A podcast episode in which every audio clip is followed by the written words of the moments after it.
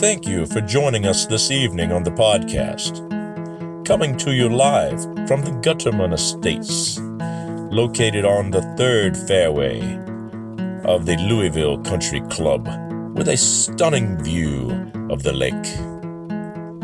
Today, our host, Michael Gutterman, will have a very cerebral discussion with you about photography, his philosophies on life, his thoughts on poverty and those who do not shoot Leicas and Leica gloss. oh, while he sips a lovely Chardonnay. Ah, I'm just goofing with you. It's Mike Gutterman. He's in the Gutter Man Cave. He's drinking cheap ass beer. He's shooting APS film, and this is the Negative Positives Podcast. Podcast. Podcast.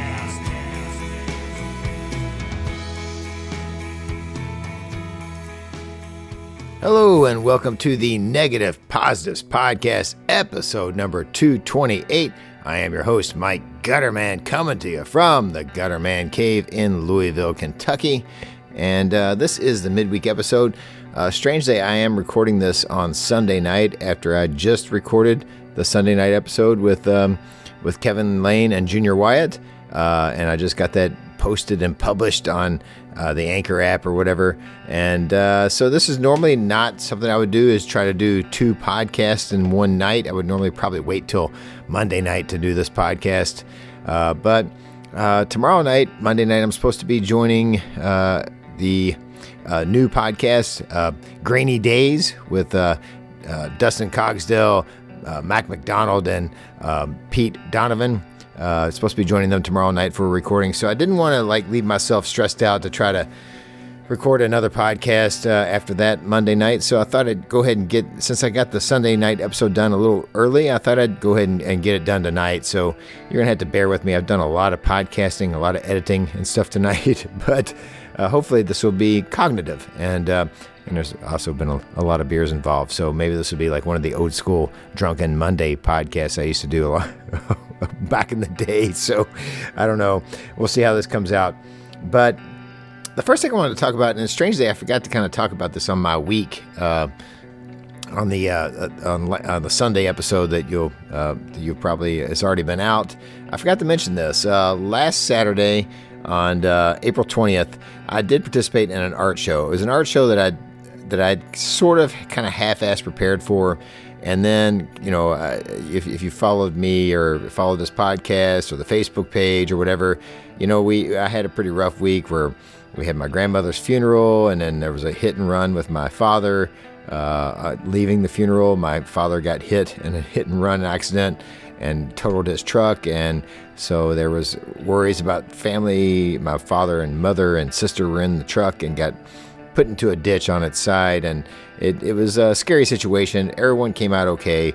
The only thing we lost out of the deal was a, a Ford F 150, uh, so we can count our blessings on that. But so it was kind of a rough week, but uh, so Saturday rode around, and about Saturday afternoon, I decided, you know, uh, everything is kind of evened out a little bit, and I, am going to go ahead and try to do this art show. I kind of need it. You know, I kind of want to get a, away from a, a really bad, because all this happened on Friday, Good Friday. And uh, so Saturday rolled around. I was like, I kind of need this, man. I started, I started preparing for it, and didn't get as prepared as I wanted to because I was, I was planning on really kind of, uh, kind of buttoning down the hatches a little bit uh, on on Friday night. But I ended up being in the hospital all all night Friday night, so I didn't really get to get as much done as I wanted to. But so I thought, you know, I probably shouldn't do this art show Saturday uh, after Good Friday, the day before Easter, because I didn't really get to kind of, uh, you know, get my ducks in a row. But I decided, you know what, to hell with it. I'm going to show up to this thing.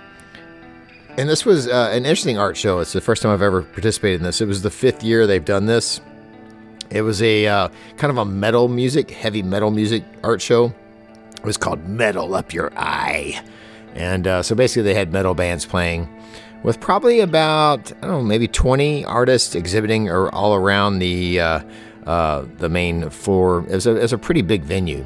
And so, like, you know, you had the stage and where the crowd was, and then all around the outside edges of the venue was uh, artist booths. And uh, one thing I wanted to do was uh, kind of create. Uh, I was going to have a table, and I wanted to build like a, a wall behind me to exhibit art. Uh, that wall did not get built because that was my plan to build that on Friday. Didn't happen because I was in the hospital all night and uh, with my family. But uh, so basically, all I could do was like kind of put out two tables and kind of uh, kind of half-ass lay some pegboard uh, against the tables and, and, hang some more stuff uh, uh, on the on the sides of the table. So I didn't get to kind of like make my booth look as cool as I wanted it to, as, as my plans were. Uh, but anyway, I, just decided, you know what, I, I need to uh, need a little break. I need a little mental break from all this family drama that has been happening. I need this, and I'm, I'm going to this art show. And if nothing else, I'm going to drink some beer and hang out with some cool artists and and have some fun. So, uh, so basically the the whole thing about the art show was wasn't uh, for me necessarily what I, what I would call success, uh, but it's you have to take these things uh, anytime you do an art show, uh, and I've, t- I've talked about this on previous episodes. Anytime the the first time you do any art show you've never been involved with in the past, like and this is my first time doing this show, and this is the fifth year of it doing it or whatever, you have to go in expecting not to sell anything because you don't know what the audience is. You don't know uh, exactly how to set up your booth. You, it's it's all like everything is complete unknowns, and so you basically go in thinking I'm not going to sell anything. I just need to be here so that when next year when it happens, I know how to set up. And so that's kind of how I went into this. And it, of course, I was a little bit uh, bothered that I wasn't pre- as prepared as I should have been because of uh, the family issues that I had or whatever. But uh, it turns out uh, I was there, got there about 6 p.m. It started around 7, and I left around 1 a.m., something like that. And I ended up selling like three pieces the entire time, which, you know, uh, not not not that great. Maybe if I had known going into it, I was only going to sell like three pieces, I probably wouldn't have done it. But um, I will say this: it was a light crowd. Um, there was probably maybe a maximum of 100 people there throughout the, the evening. Uh, at times it looked like there was 20 people there. At times it looked like there was 50 people there. Uh, it just was, it was a light crowd. And uh, so, and most of the artists didn't do very well. So, like, this is one of those situations where I'm not trying to compare my art to other people's art, but you have to look at the perspective like, uh, okay, I only sold three pieces, but how did everybody else do? Everybody else was kind of in the same ballpark. No one really did that well. So you can't really um, uh, think, oh, well, my, my art sucks or whatever. It's, uh, it's just uh, not the, whatever, for whatever reason, this event didn't turn out as well as we had liked. Uh, I would say that I think where this particular art show went wrong was, uh, you know, typically if you're going to do a music and art show, you need to have the bands bring people. It's uh, because mostly it's going to be seen as a music show. Uh, very few people will come out uh, late at night for an art show. So it's really kind of up to the bands to bring a lot of people. And these bands that they had didn't bring a lot of people. And I've always maintained, and like, I don't know, uh, it, when, every time my band ever played a show, uh, I could always guarantee that I could get 30, 40 friends out, or acquaintances of friends, or whatever uh, we could usually guarantee at least that much. And these bands just didn't bring anybody in. And I don't know where that went wrong because this thing was heavily promoted. Uh, and I don't think I don't blame the uh, the the people that put this uh, put this event on, but it's just I feel like the bands kind of dropped the ball. They didn't bring their people. Like and the bands were playing for 10, 15 people at times. The the main band at the end of the night had maybe 12 people watching them. And I'm like, how look, you've got to bring more people in than that. I don't care.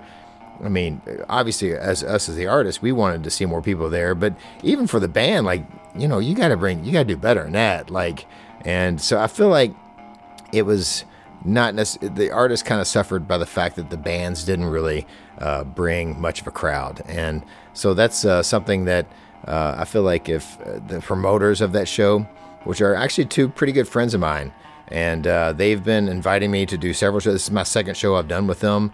I did a, a show last summer uh, called the Summer Shindig. Uh, that was uh, an outside show with bands and stuff. Did that with them last year, and they've already asked me to come back again this year. And uh, actually, the main reason I decided to do this art show was you know, I want to stay in good graces with them. You know, like they're kind of new at like trying these art shows out, and they're trying different things. They're trying to, uh, you know, th- throw a bunch of stuff at the wall and see what sticks.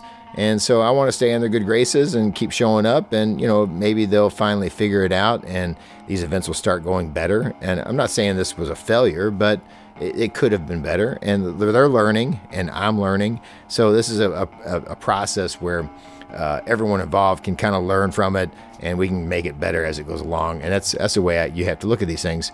And the fact that I sewed three pieces, and uh, that that's fine. You know, like I remember a day when.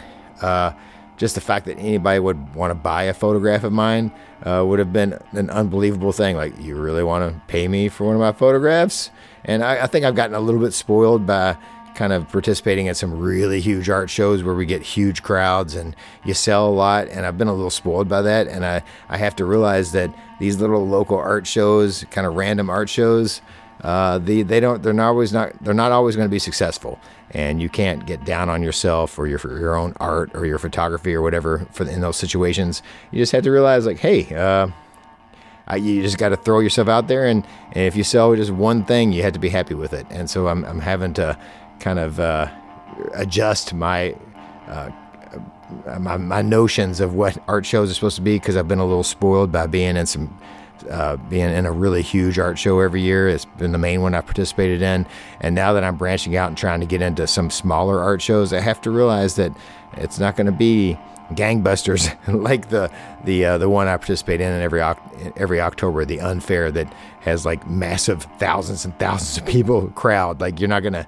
That's not how most art shows go. So I've had to kind of temper my expectations when I when I do local art shows. But uh, but again, three three sales, not not bad. Like and the main thing was I, I got out of the house and got out in public, and and it kind of helped me through a, a, kind of a rough weekend. So, uh, and all in all, it was good. But I, again, I'll just kind of kind of uh, put an exclamation point on my sentiment that when you do an art show, especially if it's your first time, don't expect to sell anything. That's the best way to go into it because you don't know the crowd, you don't know the audience, um, you don't know exactly how to set up. Expect to just go in there, learn from it, and uh, and figure out if you do it the next time, especially if it's an annual sort of uh, art show or whatever. Uh, go into it next time thinking like, okay, now I know uh, what I need to do better next time to uh, sell better. So that's how you always have to look at any time you do a first time art show in one of these uh, these type situations. So uh, let's see what else do we have here. Um, well, we had uh, uh, let's see. Well, I, I will say this. Okay, uh, I've been talking a lot. I mentioned on this Sunday episode about lack of time and how I'd kind of ditched the ideal of doing darkroom printing. And it's not that I've ditched it entirely. I just I just know that at this at this stage in my life, I don't have time for it. There's no way. Like I'm trying to make time for music and photography, and so if I have a choice between making darkroom time or going out and shooting, I'm going to choose shooting because I need to take more photos. And so that's been a situation. But um, I mentioned going on to the. Uh, I'm supposed to tomorrow night uh, join the the the grainy, sorry, the grainy days podcast. And one of the things that they wanted to kind of highlight in their ep- in their episodes is personal projects.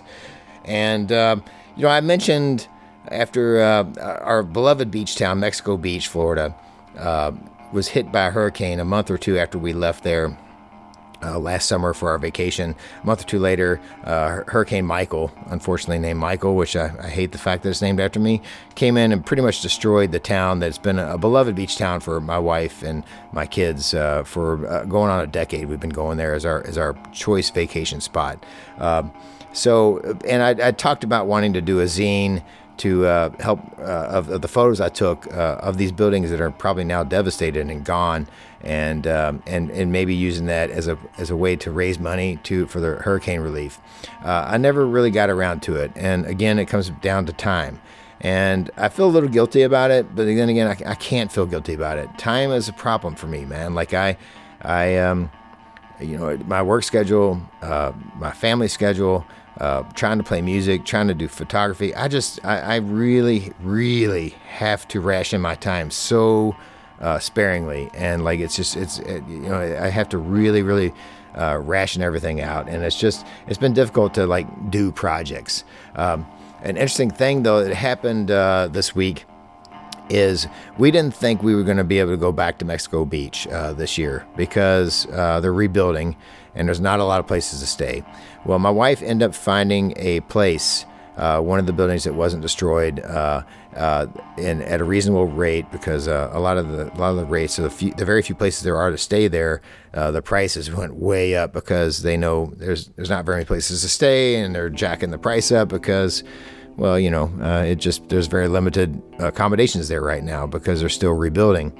But we managed to find one that we could afford, so we are uh, this July going back to uh, our beloved uh, Mexico Beach, um, Florida, uh, for a week vacation. Uh, kind of on the it's it's actually St. Joe Beach, which is right next to Mexico Beach. They're kind of really the same beach community. They're right next to each other, and we typically actually always stay in St. Joe anyway but we'll be staying in a, a place in St. Joe. And uh, so I will be able to go back to this town again this year. And people have said online that when you drive into this town, if the last time you remember it was pre hurricane, that to have your tissues ready because it's going to be a sad sight to see the amount of devastation. You're not going to, this town doesn't look anything like what you remember. And so be prepared for it to be a bit of a shock. So I know that driving into this uh, this summer for our family vacation, it's going to be a little bit of a. I mean, we're going to be happy to be there, uh, but it's going to be a little bit of a tearjerker to kind of see uh, how little of it is there from what we remember. Uh, but I'm happy to go back there and spend my money there to help them uh, recover. I, I, feel like if there was any place I wanted to go this year, it would be that that town, so that we could spend our money there because they need every tourist dollar they can get right now. And uh, obviously, another thing for me, uh, photographically, is I kind of want to photograph it, right? Like the rebuilding. Uh, I've I've got photos before it was destroyed and now maybe I can take some photos of the rebuilding. And then maybe this project isn't quite dead yet. Maybe I can make something out of this Mexico Beach um, ideal that I had about doing a zine or uh, some sort of uh, thing for the Mexico Beach community that was destroyed by the hurricane. Maybe I can make something out of this and. Um, uh, with uh, maybe taking some photos this year of the rebuilding and, and offer a little hope. Um, so I don't know. Maybe this project isn't dead yet again, I have a hard time pursuing projects uh, just with my time and all that stuff. Uh, so it just makes it really difficult for me to accomplish anything. But uh, I am excited about going back and maybe documenting some some hope, uh, some some rebuilding in, that situation. Um, and uh, so yeah, uh, that's pretty much what I want to say on the first segment. Uh, let's see. I got uh, some call-ins to get to. I got some house cleaning to get through, uh, and all this stuff. So uh, let me take a break and figure out where what I want to get to on this episode. And uh, so we will be right back, folks.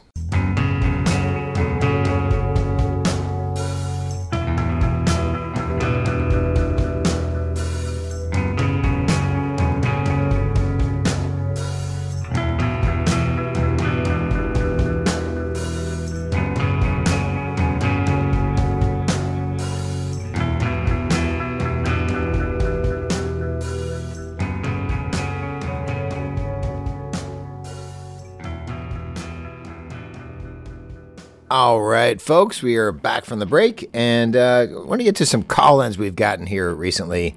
And uh, uh, the first one's about APS, which I always like talking about APS because I mean, let's face it, the APS revival is the hottest, hottest, hottest trend in film photography. It's taken over the world by storm. But uh, I did mention on the Sunday podcast how I wanted to. Um, uh, get some Paterson uh, developing reels and cut them down to APS size to kind of uh, make my APS home developing uh, a little more foolproof.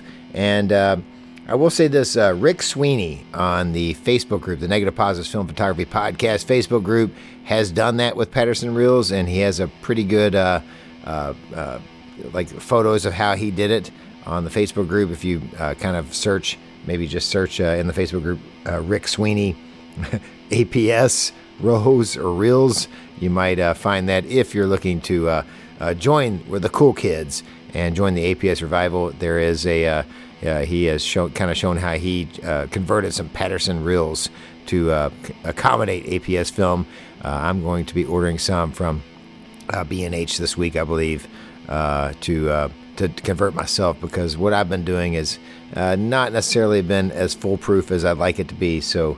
Uh, that's my next step with APS home developing. But speaking of APS, uh, Mike Williams, uh, voice of the intro of these shows, has he just shot his first roll of APS. He won a an APS camera a Nikon Pronea SLR from Sherry Christensen on the 200th episode giveaway, and he shot his first roll of it. And he was very happy with the with the results, and uh, and I got to say, he uh, it was uh, very good results he got out of it. Very nice vintagey kind of look to his photos, and he, he I think he, he really enjoyed it. But uh, how about we listen to uh, Mike Williams call in about his uh, first experience with APS? So here we go. Hey, Gutter Man, this is Mike been a while since I did a call in, so I thought I would uh, drop this one on you. First of all, I know that you and your family are going through a pretty rough time right now. Uh, not trying to get too sappy or anything, but you know, just keep your chin up. Know that a lot of people are uh, thinking about you, and uh, things will get better. All right, on to uh, cameras and stuff. some of you know that I won a uh, Nikon APS camera back on the 200 show, and uh, I played with that. It was actually a really really cool camera. Uh, as a Nikon SLR, I was able to switch over and use some of my own lens, and uh, took off the kit lens because everybody knows what kit lens are about. And uh, but yeah, I wasn't expecting a whole lot from it. I was just playing around, and I got to tell you when I saw the scans, I was like, wow, this is like some of the coolest stuff I've shot in a while. So I know we joke around and have uh, some hate for APS, but uh, I thought I was able to get some really cool shots out of it, and I uh, plan on shooting some more with it. Um, yeah, I think it's kind of funny. Some of the people who hate APS were all excited when uh, FPP said they had some 110. So I was like, that, that makes no sense. If you don't like APS because it's too small, uh, what on earth are you going to do with some 110? So, it is what it is. Uh, but if you guys get a chance to shoot some APS, I say go for it. You know, at least shoot a roll, see see what you think about it, or not. You can do whatever you want to do. So, all right. Uh, oh, and I I posted some of those shots on uh, the Facebook group. Uh, they're probably buried by now. I made my kids model for me, so people may be tired of seeing my kids. I don't know. Uh, I don't really care if you are. all right, and also there's some on my Instagram. So, all right, take care. I'll talk to you guys later. uh, you got to love Mike Williams, man. He tells it like it is. uh, I love it, and uh, thank you, Mike, so much for the uh, the call in and the uh, the well wishes, and and for your experience of shooting APS film. And I, I, kind of agree with you. Why why get excited about 110 when you can shoot something that's uh, I don't know. Uh, three, four times larger. I don't know. and you also have like people that like shoot half frame and uh, cameras and talk about how much love they have for that. Uh, APS is still bigger than a half frame 35 millimeter. So, yeah, but um, uh, you guys are tired of hearing me talk about APS, but uh, I, I, just uh, I have a, I have a good time with it, and I'm glad that Mike enjoyed his first time experience of, of shooting it, and I, am glad I didn't steer him wrong on that, I guess. But uh, um, uh, obviously, thank you, Mike the, uh, Williams, the voice of the intros of this podcast, and also you can find Mike on Instagram. It's Mike underscore on underscore film, Mike on film with the little underscores between the uh, the words. You can see uh, what Mike's doing, and you can check out his APS photos.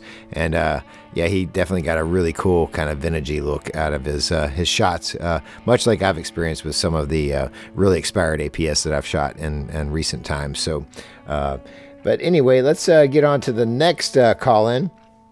this one will be from Neil Piper. Uh, I was talking uh, several weeks ago about having some trouble with uh, plastic reels, I end up kind of finding a solution. If you get a a situation with your plastic uh, developing reels where they're getting sticky and not, and the film's jamming up when you're trying to ratchet the film on the plastic reels, uh, a little soak and some isopropyl alcohol, rubbing alcohol, will uh, usually solve that problem. It certainly did for me. Uh, but in that process, I thought, you know, maybe I should look into uh, developing with stainless reels. And uh, obviously, the ones, the stainless reels everybody recommends is Hewes stainless reels. And I'd kind of mentioned it on a podcast. And then uh, Corey Miller, uh, one of our Facebook uh, group members, kind of reached out to me and said he had some extras. So he sent me some some Hewes stainless reels, which I still have yet to develop with. It's something I definitely want to do uh, very soon, just to see if it's a it's a process that that will work for me. And uh, and uh, you know, I, I, did some kind of dry runs, loading film on the stainless reels, and it wasn't as bad as I remembered. So I do think with some practice, I can get that down, and and that's it comes in real handy if you're developing a lot of rolls in one day in one session, because stainless reels you can load even while they're wet or sometimes we're uh, uh, with plastic reels, you kind of need them to be pretty pretty darn dry. So sometimes if they're if they're wet from the previous uh, row you developed, it can be cause of problems unloading the next uh, row you're wanting to develop or whatever. So stainless reels can be really uh, uh, advantageous to uh, when you're record uh, when you're developing multiple rows in one one session or whatever. Uh, so after all this talk about this, Neil Piper sent in a little experience that he had with some Hewes reels. So let's listen to uh, what Neil Piper of the Soot and Whitewash podcast has to say about his uh, little kind of experience with some Hewes stainless steel developing film developing reels. Hey guys, Neil Piper here. Just uh, thought I'd send you a little voice message as a follow on to Mike's solo show this week, which I think was episode 215, in which he talked about metal reels, specifically Hewes metal uh, reels.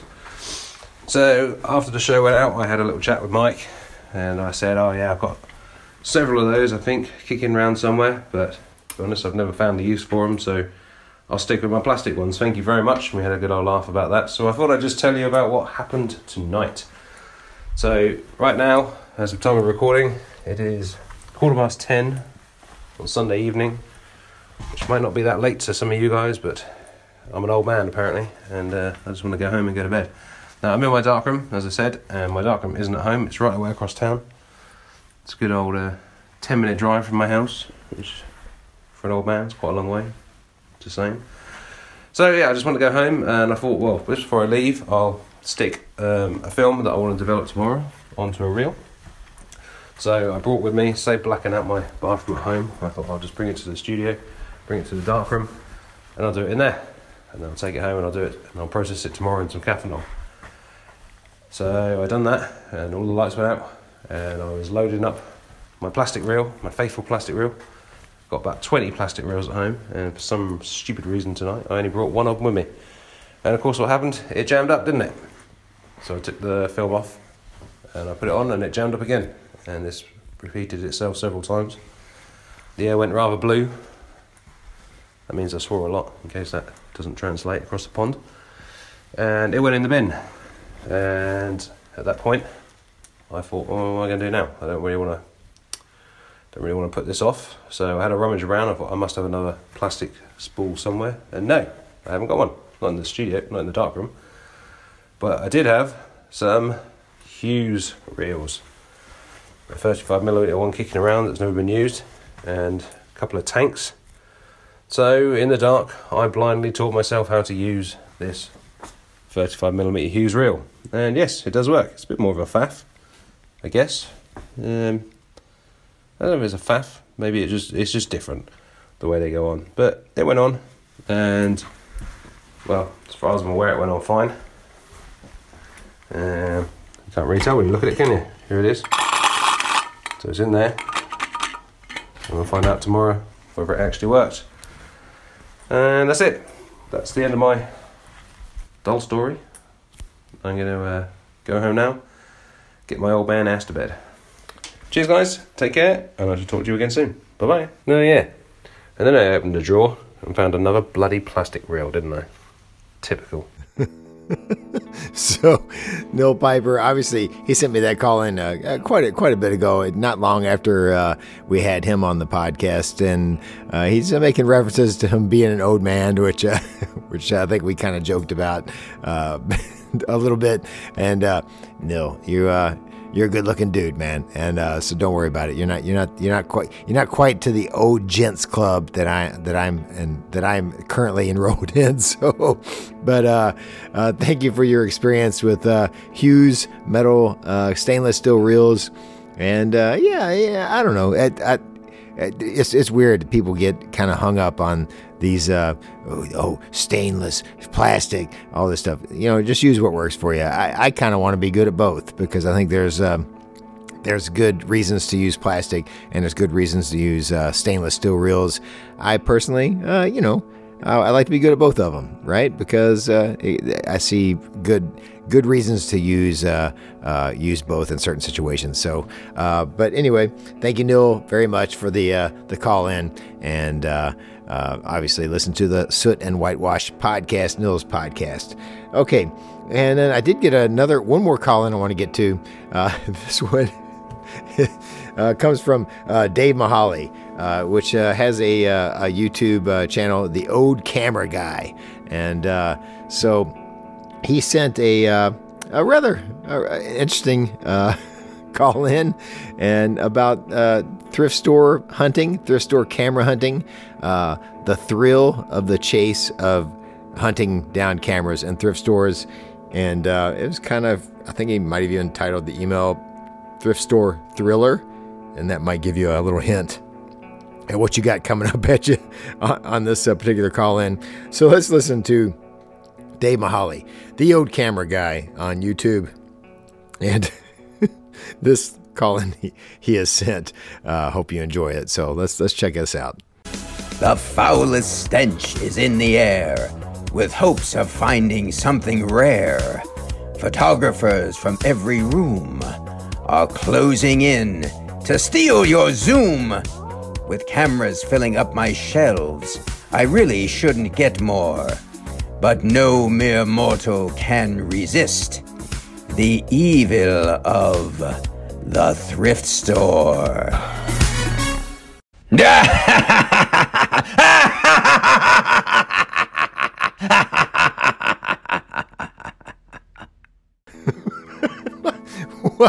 Oh gosh, you guys never fail to amaze me by the uh, the call-ins and the creativity sometimes we get. Thank you, Dave Mahali, so much for uh, oh, that. Yeah. uh, I guess I should do the evil laugh.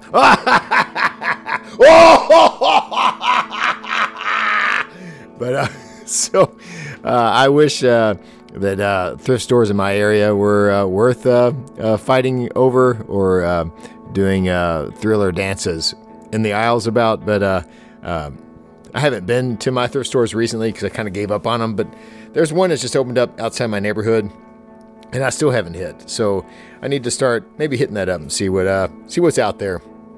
See if maybe it's gotten better in Louisville because uh, it's been kind of kind of dead for a while now. So, uh, but maybe maybe it's gotten better. But uh, it's always fun to hit. And you know me, I'm going to buy any crappy little camera I can find and uh, and try to save it. Uh, so that's just kind of what I do.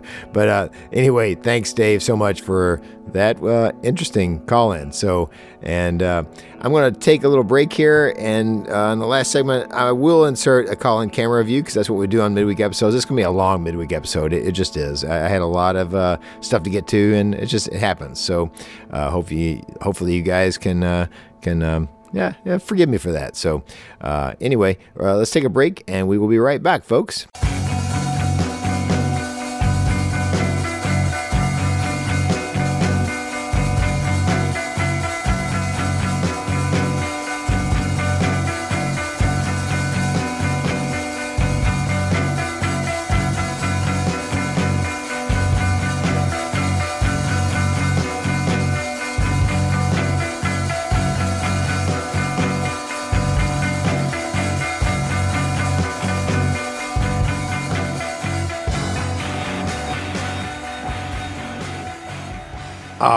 Folks, we're back for the final segment, and uh, I want to obviously put in a call in camera view. That's what we typically do on the solo shows. Uh, this one is going to come from Ian Fleming again. He, uh, on last week's midweek episode, he did the Olympus XA. He's also sent us a call in camera view. Uh, his next one for the Olympus XA4. So let's listen to what Ian Fleming has to say about the XA, the Olympus XA4. Hi, Mike and Andre. It's Ian Fleming again. This time, as promised, with a calling camera review of the Olympus XA4, officially titled the XA4 Macro. So, what do you get? Well, this uh, camera's uh, quite a bit on from the other ones I've talked about. This one comes with a 28mm lens, so it's wider than the 35mm of the XA2 and the XA. This camera supports DX coding, but if your film's not DX coded or you want to mask off the DX coding on your film can so you can set your own ISO, it goes from 25 to 1600. So that's pretty good, really. Again, this camera's got self timer for, and if the camera's going to give you a long exposure, because obviously it's zone focus and auto exposure, this camera, uh, you'll get an LED warning in the viewfinder. At which point, I use the self timer um, and a Gorilla Pod to just get rid of any camera shake. The other thing this camera's got, which it shares with the XA, is a uh, plus one and a half exposure compensation for if you um, uh, need to do backlight adjustment. So the big thing about this camera, which Olympus made a big thing of, is it's zone focusing. So if you open up the cameras normally and you leave the uh, aperture, sorry, the distance switch set to three, the hyperfocal, it then focuses from three meters to infinity. You can then set the camera to foc- up to focus at infinity, or you can go down to 0.7, 0.5, and 0.3 of a meter. That's the macro function. This camera came with a calibrated carrying strap originally. Mine hasn't got it, of course. And that strap you could set to 0.5 and 0.3 of a metre, so you could accurately uh, measure your distance for macro work. I've not used this camera successfully for macro. I ended up with a fair few blurry shots. But in terms of other photography, it's a great little camera. Uh, great uh, camera. It takes uh, a lot of money on internet now. It seems to have gone quite pricey, really, which I don't really understand. So that's a rattle round quick review of the Olympus XA4. This is Ian Fleming saying thanks a lot, folks, and stay positive and keep shooting. All the best. Bye. Well, thank you, Ian Fleming, for the call in camera review for the Olympus XA4. And we always appreciate getting those. If you'd like to send in a call in camera review, it's very easy. You can do a one minute review on the Anchor app uh, just by looking up the free Anchor app and then looking up negative positives. You can do a one minute review, call in through that. Or if you want to do a longer one, that's fine. Uh, just uh, use your voice recorder on your phone or whatever, talk into your phone, record however long you want to talk or whatever, and send us the file or do it on your computer. Computer, your pewter. I think I might have said pewter. and do it on your on your computer and and uh, email the file to negpositives at gmail.com and we will get it on the show. And it doesn't have to be a call and camera review. You can talk about anything. Anything you want to talk about, like uh, film stock, uh, some developing uh, thing you found out, or if you want to just get, if you're mad about something, you want to get it off your chest, like send it on in. We will put it on this show. Uh, we're, we're starting to run through these things a little bit, getting a little low, and you know we always uh, like make a call out to get more of these things. And uh, it's been a little quiet on getting uh, uh, new stuff here recently. So uh, feel free to, if you want to be on the show, it's very easy. Just send us some sort of audio file of you ranting, raving about anything you want to rant and rave about, and it's definitely going to be on a future podcast. Uh, uh, I I have no no qualms about putting whatever you want to say on this show. So, uh, uh, just uh, a good way to get on the show, even if you're not a guest. Uh, it's a it's a it's a way, it's a way to get your voice heard. So. All right, I'm going to go ahead and wrap up this episode. It's been a long uh, midweek episode. I'm sorry, but uh, that's just what happens when uh, we have kind of a lot of things to kind of a lot of uh, listener interaction we want to get to. So, anyway, uh, I hope you guys have a great week and uh, until the Sunday night episode. So, And uh, so there you go. Uh, let's see. You can check out. Man, I'm I'm getting really rambling now because it's like 5 a.m. and I'm a lot of beers in. So uh, you're gonna have to forgive me on that. Uh, you can check out my photography on Instagram at Gutterman Photo, on Facebook at Mike Gutterman Photography.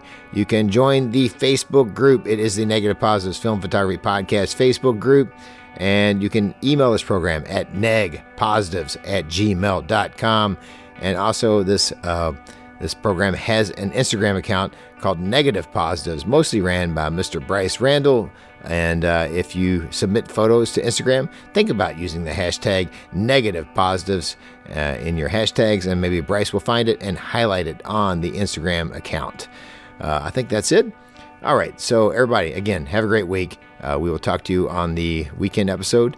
And I can't remember who the guest is because I've been kind of scheduling things lately, but well, it's going to be somebody. So, it'll be good. So, and uh, so anyway, all right, everybody take care. Everybody stay positive and shoot some cool film photos.